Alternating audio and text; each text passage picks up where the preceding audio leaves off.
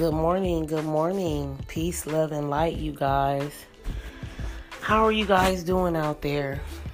Um, today is what, November the 18th, 2019. Um, I had a message that I want to drop out into the universe, right? I know that I'm here in Northern America, right? I'm out here in the USA.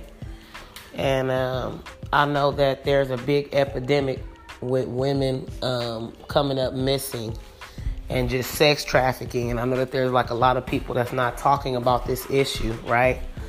I got nieces, I got mothers, I got sisters, right? I got cousins that, you know what I mean, um, probably not affected by this, but um, in the grand scheme of things, right? It's a big, big, big problem that's nobody's talking about. And it's sad because so many women are coming up missing and sex trafficked and organ harvesting and everything like that, right? And it's like you be, you know, you guys are not waking up. And uh, if this message reaches you, or you have a family member, or you've been recently going through something, reach out and talk to me, right? Let's have a, a candid and an open conversation about this. Um, I find it very odd, right? Not just with the little girls and teenagers and black women coming up missing black boys. This is another conversation and discussion that nobody really likes to talk about. It's pretty much swept up under the rug, or it's like, oh, the boys are okay, but we gotta start protecting our boys too. I'm not saying that it's not it's not all about the girls. I'm not saying that at all. Girls are important, but guess who else is important? These boys these boys that we growing up that that we're raising eventually one day to be men.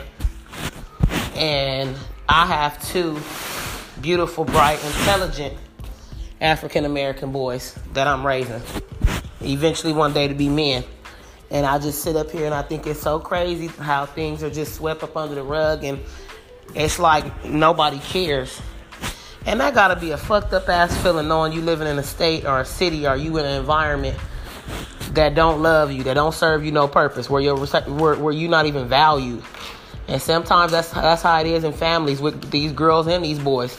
Not to say that they go out and you know seek danger and things like that, but when they looking for shit that they need and the things to sustain them at home, when they don't have it at home, right? They go out into the world, they steal it, they jack people, they do whatever for it. But you know, we got to start taking some accountability on our end you know what I mean? And start checking in more with our kids. You know, I mean, this is this is this this is America. It's not the uh, it's not the greatest place to live. It's not the greatest place to live. You raise your kids. You know what I mean? But damn, everywhere you go, you looking around, you looking at chaos, you looking at confusion, you looking at dysfunction. You know what I mean? And I come from that shit. But I reprogram my thoughts and my mind on things and how I respond to certain things. everything don't need a reaction. Everything don't need attention, you know. But this is crazy, and this is the time and the days that we living in. So if you got a brother, a sister, an auntie, somebody in your family members, and you know that they, you know, walk long distances, or you just know that they're like, you know what I mean? They, maybe they just happen to come in.